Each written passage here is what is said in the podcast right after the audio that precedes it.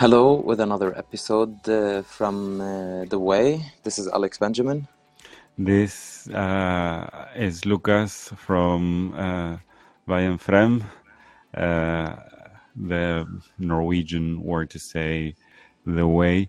The Way. Um, and what are we going to talk about today, Alex? Today we have a very light uh, topic. Uh, we're going to talk about volunteering, volunteering, and we will be kind of focusing on volunteering in Norway and also in Skeiv Verden. Uh, That's great. And before you decide to skip this episode, there is a very important uh, thing of uh, being uh, purposeful to understand that we all have uh, a way to collaborate in the results that we want to get in society. So for us, volunteering, since since we are a member organization, is super important. So stay with us. exactly. Norway is usually known by its outdoor and wonderful uh, spots, and it's like the the bride of Scandinavian countries with mountains, forests, glacier, and fjords. Many individuals they don't really know that Norway actually is a leading country when it comes to volunteerism, and according to a 2020 uh, study, nearly half of the population participated in some form of volunteer work. That was actually 2019, because 2020 was uh, just a lockdown. Hmm. Uh, so Norway is actually a country that uh, welcome volunteers with an open arms. You just need to know where to uh, look and what do you want to do. Uh, Lucas, what do you want to start to talk about this uh, volunteering thing? I one thing that people usually don't know because when when queer migrants arrive to Norway on or they start to be more open as as queer and start to connect more with society, people don't realize that it's super important for us to have a sense of purpose and that Norwegian society is built on clusters, uh, like in small groups connected with affinity. So for us, it's mm, very important to know that uh, we have a purpose and that we are connecting connecting with people that are alike us. Um, Norway has a lot of different groups to do a lot of different things. Some people feel that they are isolated because casual interaction in this country is very hard because of the weather and because of uh, the distances that there are between uh, where different people live. Norway is a very long country. If you uh, connect the southern tip with the northern tip, and use a compass and go around, you will arrive from Oslo maybe to Italy. Uh, Norway is very, very long, and people feel that they are, because of the beautiful nature, in, in different corners isolated. So, to create these clusters or groups of affinity is super helpful for us to um, connect with people that are like minded and that want the same things um, in that sense, uh, we recommend to every person that comes to Norway and start living in Norway is that you find a group to do things that you like. It, it doesn't have to be I like to be gay, so I will go to a gay group.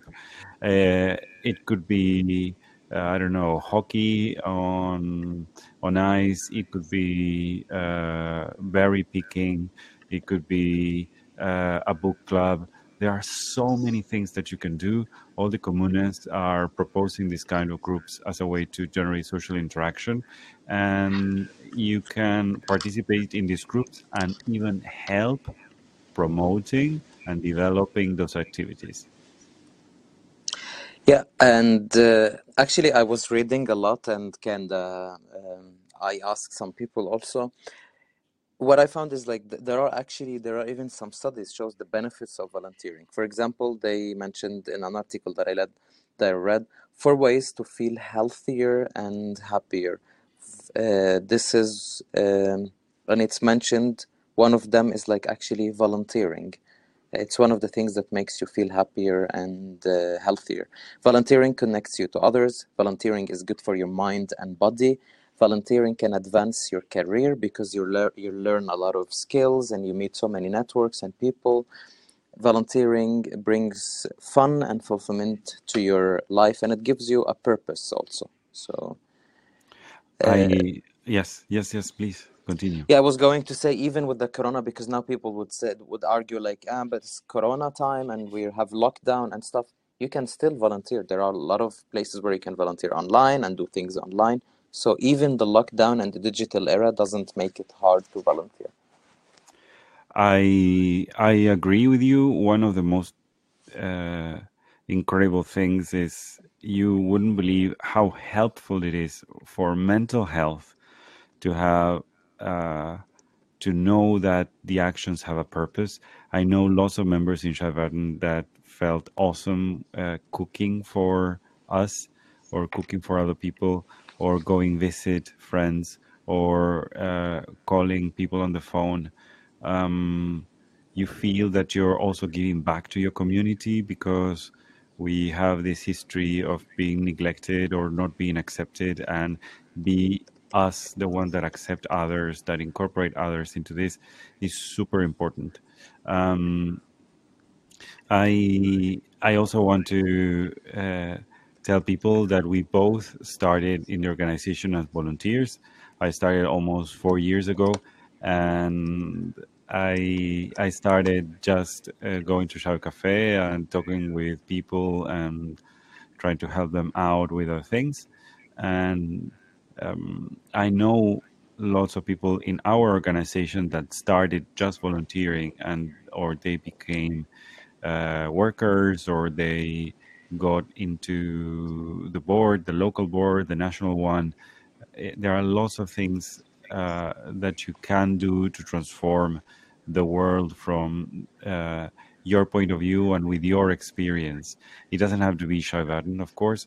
There are lots of other people uh, that will need your skills to transform other people's lives. And of course, you're going to receive um, benefits from doing that yourself. Of course, and that's what I was going to talk about. It's you don't. It's not just like uh.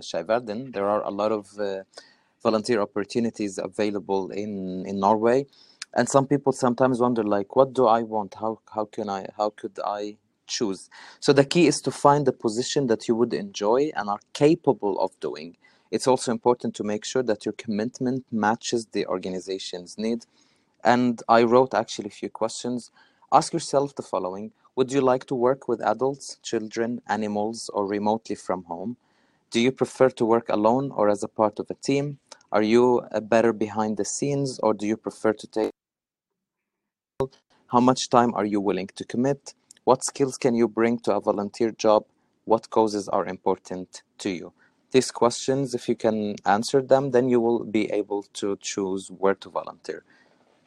I believe that um, all this will make uh, a big difference in your life, that volunteering is uh, being part of the change, is as valid and as important as going into um, like a demonstration in the street, uh, as important as um, showing up, being there, being for the people that you love is is a transformational thing. I had been a human rights activist and volunteer uh, since the year ooh, 2000. Uh, this is maybe yeah my 21st year, and for me, uh, it gave me a sense of belonging, gave me a sense of knowing that what I was doing was changing the world, and it gave me also a sense of hope. I, I saw world changing. I saw um, um, gay marriage being approved.